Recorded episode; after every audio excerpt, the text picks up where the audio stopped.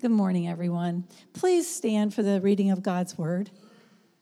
I'll be reading out of Genesis, Genesis 50, 15 through 21.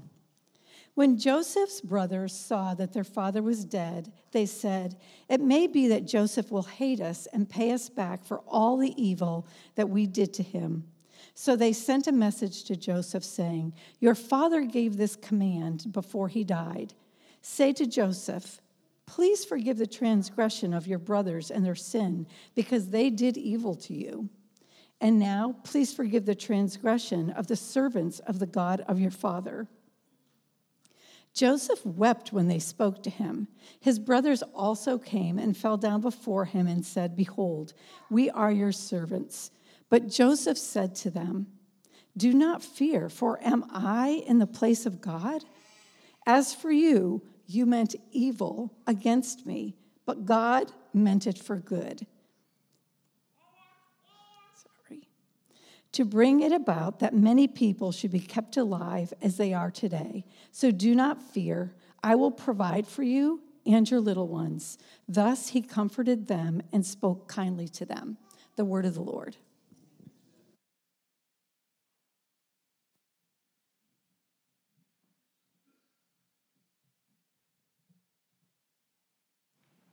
Well, good morning, everybody. Kerwin, when you miss a couple of weeks, man, we are glad to have you back. Thanks for getting us going this morning, getting our hearts in the right place. We're going to hear from God's word this morning, one of the remarkable stories in the Bible. And I actually want to start in the New Testament at a spot where Jesus is talking to his disciples. And I love these pictures in the Gospels. This is not Jesus up front teaching. This is not in the Sermon on the Mount. This is when Jesus is with his disciples and they're off by themselves, and Jesus is almost giving them these little coaching moments, these little teachings that, praise God, we have the Gospels. We would never know these because they were just told to a small group of people. And Jesus is telling his disciples when somebody comes to you and they've wronged you, and they repent of their sins and they ask for forgiveness, you should forgive them. And he says to his disciples, You know, we've been talking about the forgiveness thing. I'm, I'm serious about this. If somebody comes to you even seven times in the same day, you should forgive them. And his disciples' response is fascinating. If somebody told you, you must forgive someone even seven times in the same day, you must forgive them what, what would your response be? Mine would probably be something like, That is totally unfair. That is so unjust. Or if I was feeling a little bit more spiritual, maybe I would say, God, would you help that person to do less of that? Would you help me to be more patient with them? Would you give me more long suffering feelings towards that person. The disciples don't say any of those things. The disciples, when confronted with Jesus' command to forgive seven times, and elsewhere he says seven times, 70 times. Do you know what they said? Lord, increase our faith. Isn't this fascinating? With up against the demand to forgive other people, what they think that they need from God is faith. And so this morning, I, I just want to go over this very simple question What do faith and forgiveness have to do with each other? Why do we need more faith to forgive? That's the question. Why is it that what we really need from God to be more forgiving is more faith? So, as you know from Susan's reading, we're looking at the story of Joseph this morning. And Joseph is the last character in the book of Genesis. And we've been studying Genesis for the last five or six weeks. And we've arrived at the very end of the story. And I want to just trace this arc for you from the beginning of Genesis to the end of Genesis. It starts out really good, then it gets bad, then it gets worse, all the way to where we are. That's the whole story of Genesis. Creation, great. Adam and Eve, awesome. Then they sin, major setback. But then Their son kills their other son. Then they have family strife. Then they get separated. Then the earth is flooded. Then people are faithless. Then they give up on God. Then they fight with each other. It, this is the most dysfunctional family ever. And yet, in chapter 12, we find out that this is God's chosen family that He is going to bless and preserve, and He is going to bring life from them. And it's a reminder to us that God is working in broken families and broken relationships and sinful people from the very beginning of Scripture to the very end of Scripture. In fact, from page one to the last page, you have sinful, broken people who God is working through. And we've been looking at this story through the lens of, an, of, of, a very interesting encounter that happens between Adam and Eve and God in Genesis chapter 3. When Adam and Eve sin, it says their eyes were opened and they realized that they were naked. And if you go back and listen to the message on Adam and Eve, we, we really looked at this concept of this is not just an embarrassment that is external. This is the Bible telling us they at once realized that they were sinful. They were on the wrong side of God and they had nothing to cover themselves with. They were exposed, they were guilty, they were ashamed, they were looking for some way to be right with God. And so, what did they do? They sewed together fig leaves for themselves to cover their shame and their guilt. And God, when He comes to them, sees the inadequacy of these fig leaves and he creates a covering for them so that they can be back in the presence of God. In fact, the whole biblical story follows this storyline of all of our fig leaves, our attempts to manage our dysfunction and to cover up our sin and to present ourselves to the world in a way that maybe we could be acceptable, in a way that keeps us from having to be exposed before God. All of these fig leaves are answered when Jesus Christ comes and clothes us in the righteous garments of his own life so that we can be reunited with God. In Genesis, this fig leaf theme runs all the way through, and we've looked at every one of these characters who tries to manage something about them to make them acceptable to God and other people. Some of them get it right. They realize that you can never actually do that until you come face to face with God.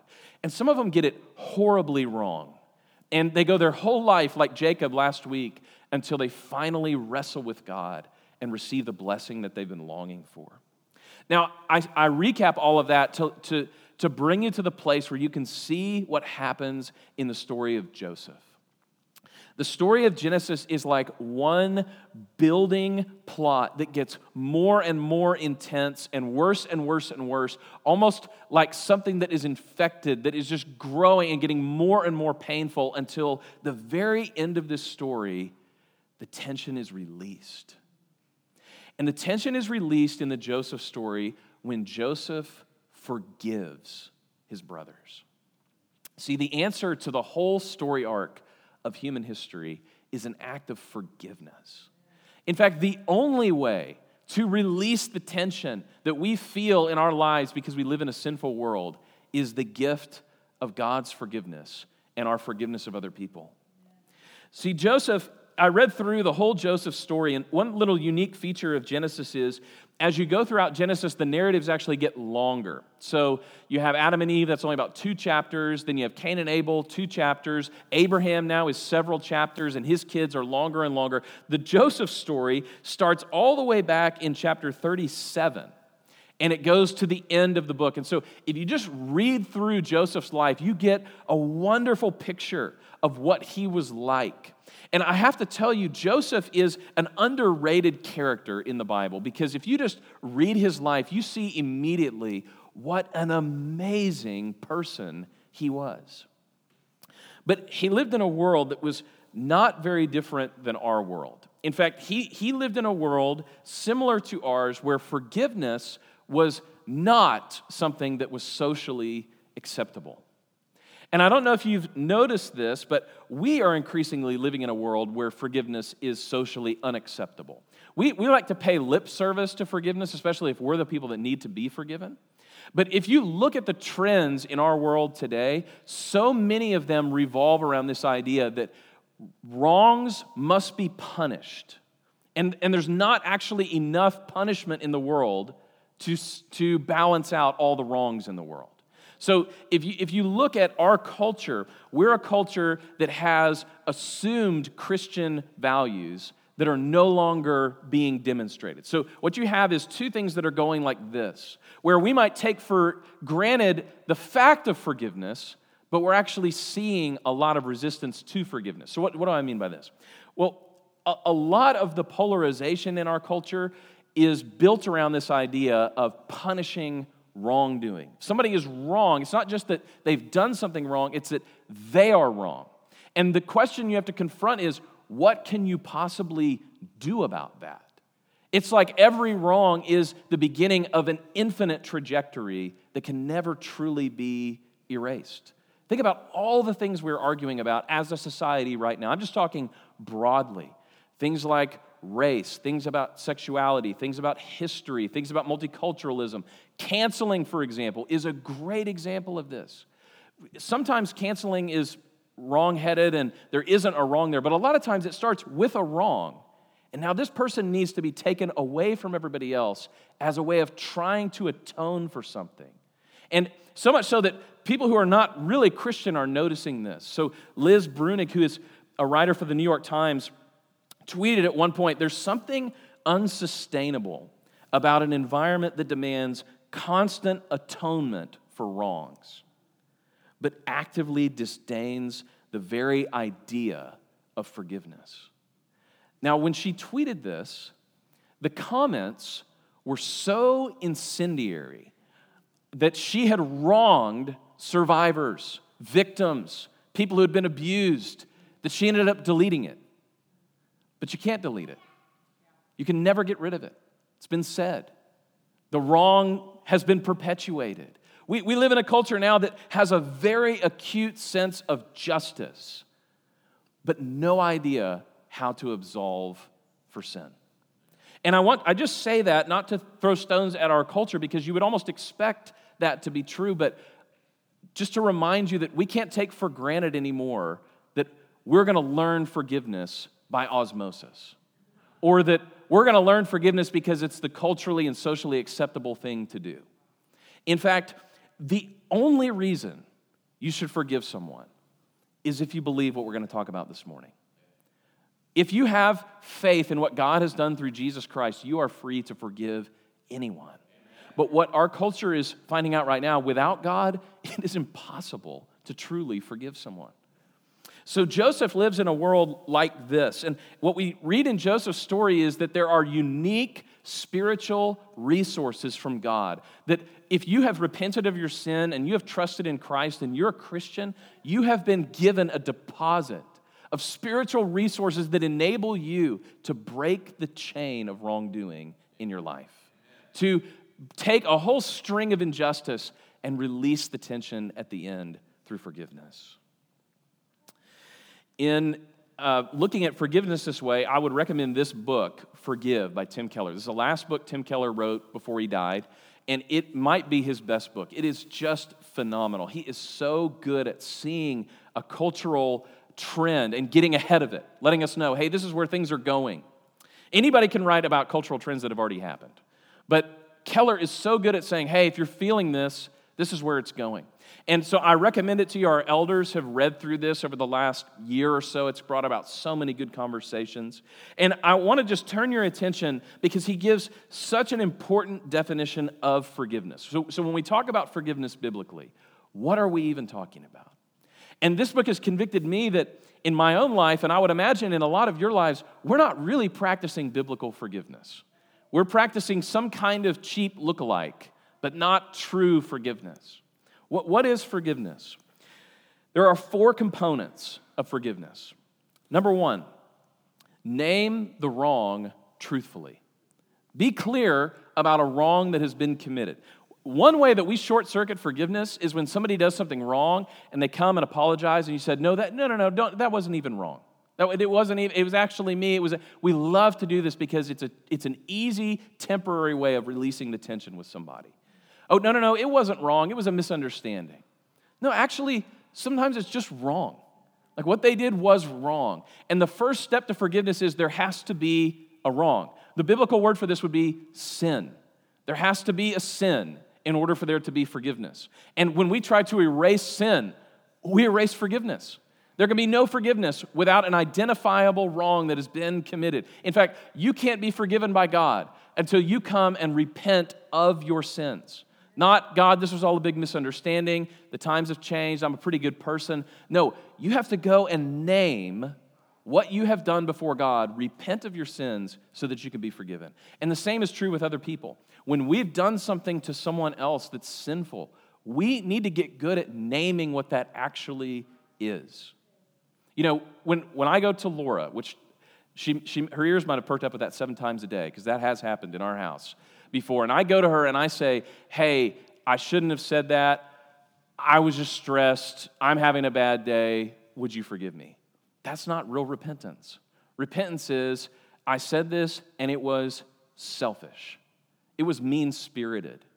It was ugly. It was not becoming of a marriage that I want to glorify God. Would you forgive me? This is real repentance. So the first thing is you, you have to actually name the sin or the wrong truthfully. Secondly, and this is on the person who's forgiving, you must identify with the wrongdoer as a fellow sinner. We're going to talk about this more in the Joseph story because one of the big barriers to forgiveness is pride. Is pride. That I don't see myself on the same level as the person that I'm forgiving. So name the sin, identify with the wrongdoer. Number three, absorb the debt. Absorb the debt. This is maybe problem area number two in forgiveness. If you're going to forgive someone, that means that you are going to pay or forego the debt of getting vengeance against that person.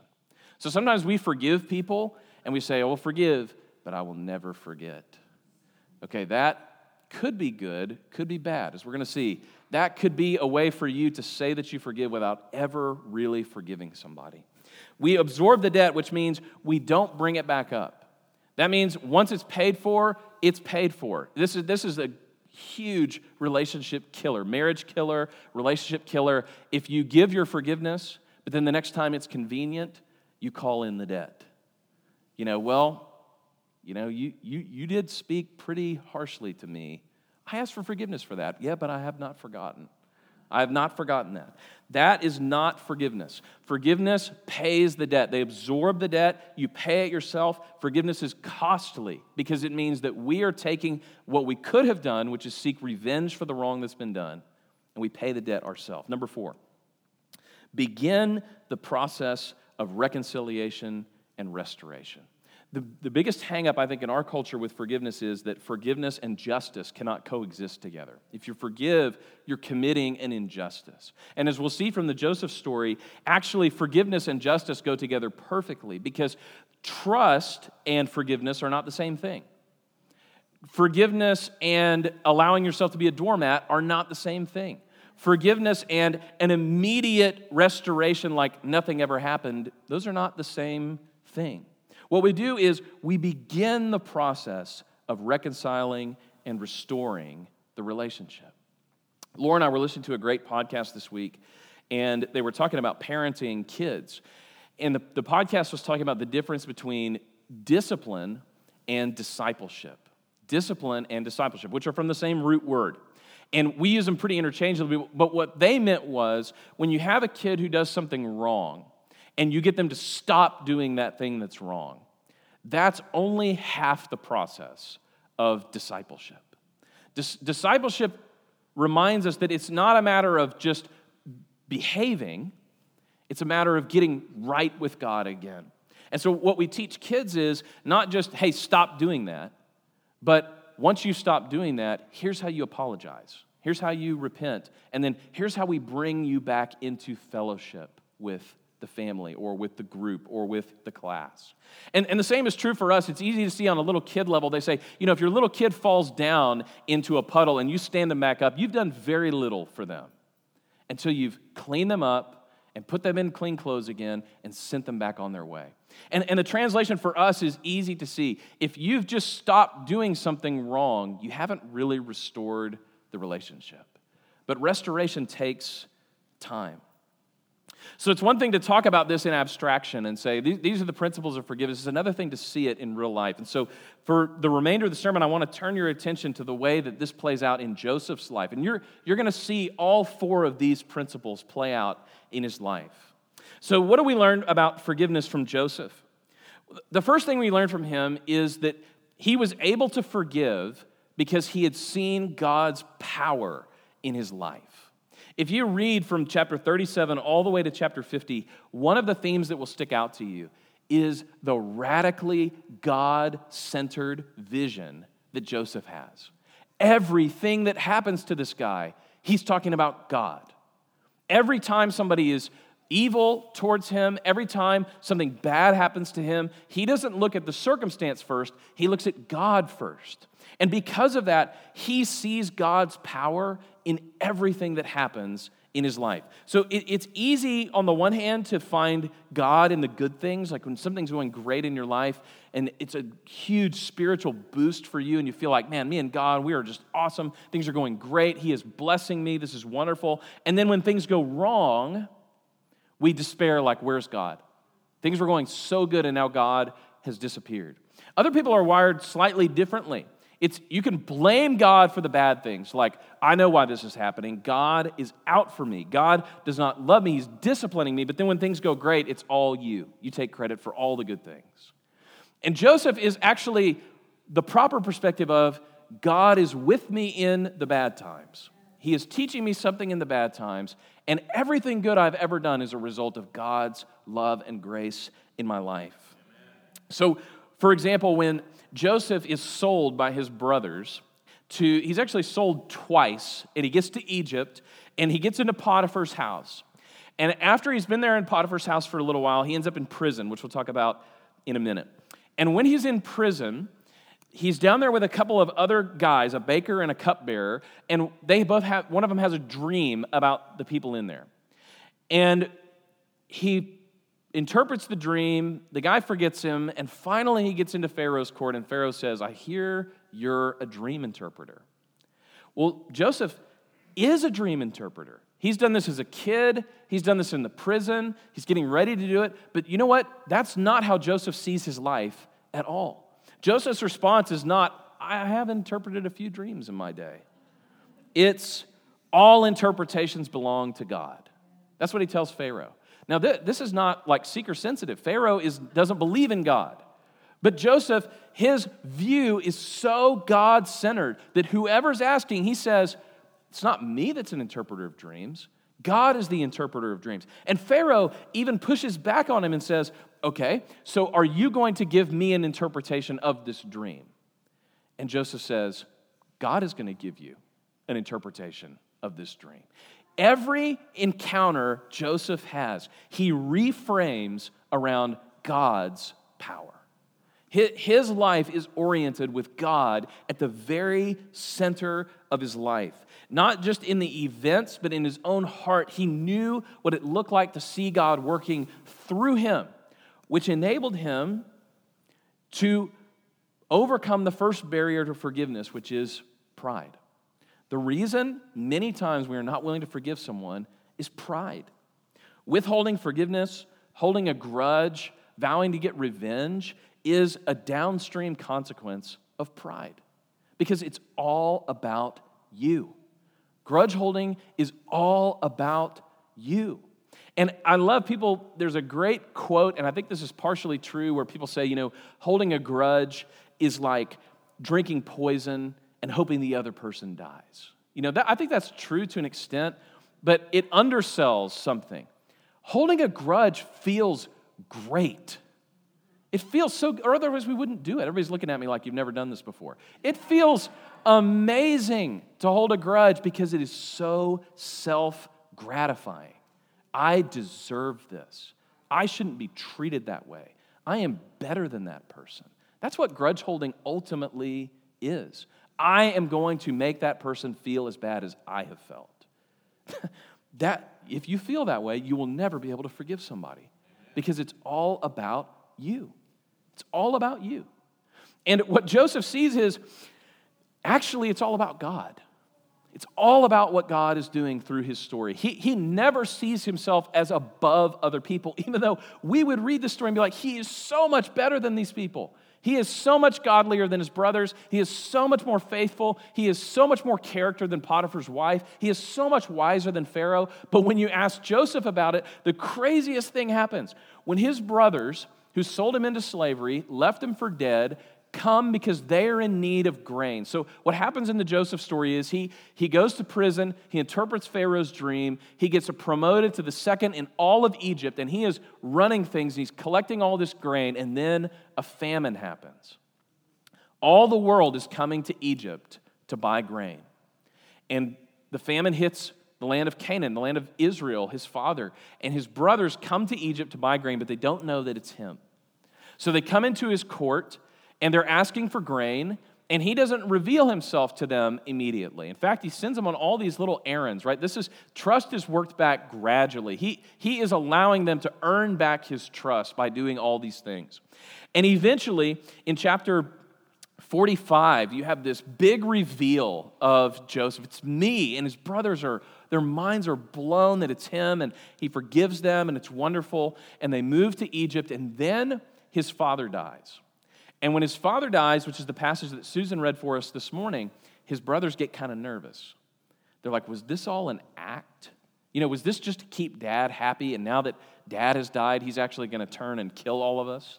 So in Genesis chapter 50, that's, that's the scene. And his brothers, they come to him after they've buried their dad, they come to him and they send a message saying, Your father gave us this command before he died. Say to Joseph, Please forgive the transgression of your brothers and their sin because they did evil to you. This is perfect formula of forgiveness. Notice they named the sin. This is kind of an easy one. Okay, they did sell him and leave him for dead. It's like hard to massage that one around, but he says, Please forgive us.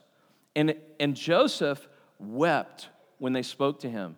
And his brothers came and fell down before him and said, We are your servants. And Joseph said, Do not fear. Now, listen to this. I don't want you to miss this. Do not fear, for am I in the place of God?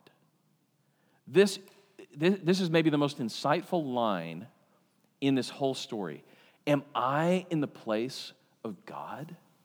What, what's the implication of that? Only God could stand in the place of judgment over sin. Right? I'm not talking about identifying what is sin, I'm talking about punishing sin. Only God can do that. So Joseph, he's not prideful because he knows that for him to hold a grudge against them, for him to seek revenge against them, is actually to usurp what only God can do. Only God is the one who can ultimately bring judgment in the end. So for Joseph, it makes total sense. He's going to forgive them because to do anything else would be to stand in the place of God. And his vision of God has guided him through his whole life. He knows what is God's place and he knows what is his place. It is God's place to bring justice and vengeance, and it is his place to forgive and reconcile with his brothers. Now, this gives us hope because if that's the way the universe works, then there will be ultimate justice. See, forgiveness is, is not opposed to justice because if we forgive others because we know that God is the one who can take vengeance, God is the one who can make it right, God is the one who will make all things balance in the end. He is going to weigh the scales, and if evil has been done, He is going to punish it, and if righteousness has been done, He's going to reward it. God is going to make things right in the end. Then forgiveness and justice can go together perfectly. It's not a miscarriage of justice it's a transfer of justice. I will forego the imperfect justice that I could try to bring, and in doing so, become a sinner myself so that God can bring perfect justice later. Am I in the place of God? He said. And then he took his brothers in. You meant evil against me, but God meant it for good, to bring it about that many people should be kept alive as they are today. So do not fear. I will provide for you and your little ones and he comforted them and spoke kindly to them. It's the ultimate picture of forgiveness. He had seen the power of God, and therefore he was able to forgive his brother. Second thing, he depended on God's provision So he was able to forgive his brothers. There's a theme in this story that if you read through, you'll see four times in the text it says, when something bad happens to Joseph, it says, but the Lord was with Joseph. So he gets down in the pit, his brothers throw him down there, but the Lord was with Joseph. He goes to Potiphar's house and he's doing really well, the Lord is with Joseph. What happens in Potiphar's house, most people know this story, is Potiphar's wife sees Joseph. And actually, this section in chapter 40, if you look at the beginning of chapter 40, verse 6, it says, he, when he is in the house with, oh, it's, it's in chapter 39. When he's in there, it says, Now Joseph was handsome in form and appearance.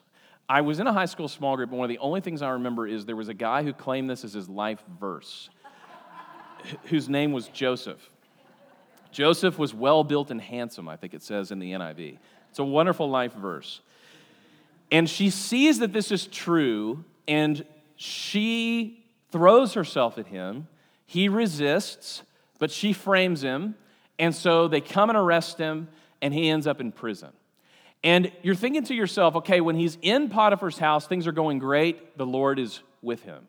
And from a human perspective, this happens. He is totally innocent. He was the right guy. He gets thrown into prison. What is God possibly doing in this situation? And when he gets into prison, you know what the text says? But the Lord was with Joseph in prison. The Lord is as with Joseph in Potiphar's house as he is with him in prison. Joseph realizes that God's plan and provision for your life may not make sense to you. because what ends up happening in the narrative of this story is Joseph was doing great in Potiphar's house, but if you know at the end of the story, it is nothing compared to what he's going to be doing in Pharaoh's house. And from that perspective, it might be one of those things like, well, if you do really well there, you could make some connections at the Egyptian Rotary Club. You could get into Pharaoh's leadership, and that would just be like a great up and to the right way of getting there. God's like, no, I've got a better idea. How about I put you in Pharaoh's prison, which is already in the palace, so that when he has a dream that he needs interpreted, you're already there. It's perfect. I'm going to take you right there. You'll be in prison for a little bit, and then you're going to be the second most powerful guy in Egypt. That is God's logic, but it is not our logic. And Joseph, the entire time he's in prison, trusts for God's provision for his life. It would have been so easy for Joseph to think, I'm a pretty good manager. I'm a great business guy. I am awesome at this. And so I have ascended to these positions. But instead, he knows whatever has happened has been God providing for him all the way through the story. This is really important because the second barrier to, to forgiveness is scarcity. Believing that if I forgive someone, then I will be at a loss that cannot be repaid. I, I will be at an emotional loss, I will be at a financial loss, I'll be at a relational loss. Keller talks about the costliness of forgiveness in this book. He says, Forgiveness is, the, is inwardly giving up the desire to get even. To forgive is to give the perpetrator a gift they do not in any way deserve. In love, you are absorbing the debt that they owe you. Here you are, walking truly in Christ's footsteps. Forgiveness is always a form of voluntary suffering that brings about the greater good. A scarcity mindset, I have to produce for myself, will never enable you to forgive. The only way to forgive is to see that God is the one who actually supplies all of your needs. He is the one who provides everything for you. And if He has provided thus far, He will provide if you forgive. Amen. One of my favorite stories of forgiveness in the Bible is in Acts chapter 7.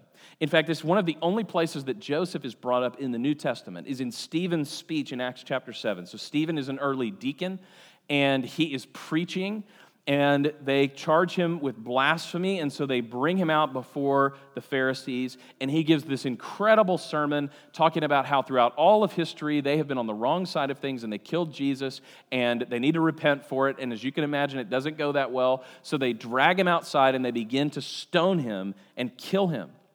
And in the end of Acts chapter 7, something remarkable happens. It says, Now, when they heard these things, they were enraged and they ground their teeth at him, but he, Stephen, full of the Holy Spirit, gazed into heaven And he saw the heavens open and beheld the glory of God and Jesus standing at the right hand of God. And he said to them, Behold, I see the heavens open and the Son of Man standing at the right hand of God. And this makes them even angrier. So they cry out with a loud voice and they stop their ears and they throw him on the ground and stone him. And the witnesses laid down their garments at the feet of a young man named Saul, who will become Paul later. And as they were stoning Stephen, he called out, Lord Jesus, receive my spirit. And falling to his knees, he cried out with a loud voice, Lord, do not hold this sin against them. And when he had said this, he fell asleep. This is profound forgiveness. And, and in fact, it, it's not something that Stephen even could have thought up on his own. He sees Jesus standing at the right hand of the Father, and he must have remembered, or, or maybe I think this is not in the text. I wonder if Jesus was cheering for him in this moment for him to forgive, because when Jesus was in the same position, do you remember what he did? He said, Father, forgive them, for they don't know what they're doing. He forgives the people that are nailing him to a cross. So his follower, Stephen, who faced with his own death and on the ground, curled up in a ball with these big stones coming at him, looks up and sees Jesus and thinks, what, what would Jesus do in this situation? He would forgive. He would forgive. And, and in fact, he sees that when Jesus forgave and died and rose from the dead, he sees him in all of his power and his glory at the right hand of the Father. And Stephen must have thought, if I can get that, it's totally worth forgiving these people here if God is going to provide for me, if that's where I'm going, if that's what's going to happen to me, if that's the kind of God I serve, then I can forgive here. The debt to me is nothing compared to what I've received in Jesus. Here's the last thing Joseph trusted all along in God's plan. In chapter 45, when he reveals himself to his brothers, he has them come before him and he's, he's had them do a few things. And and finally, he can't even bear it anymore. He says, I am Joseph. And is my father still alive? But his brothers could not answer him, for they were dismayed at his presence.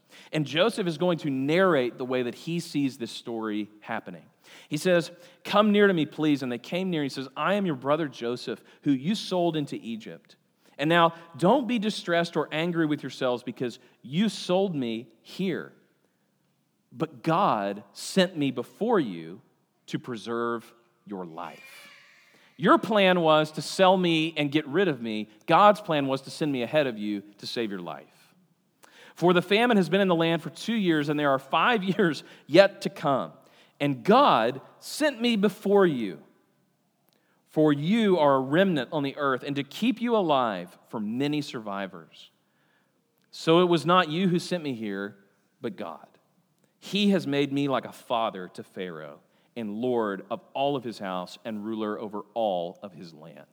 Joseph saw God's plan for his life, and so he was able to forgive. God turned evil into good. God took the feelings that must have simmered when Joseph was sitting in a prison cell in Egypt, and he reframed his vision to show him that he had a plan for Joseph that he was going to provide for Joseph, that his power was going to enable Joseph. And when the time came, Joseph was able to forgive his brothers.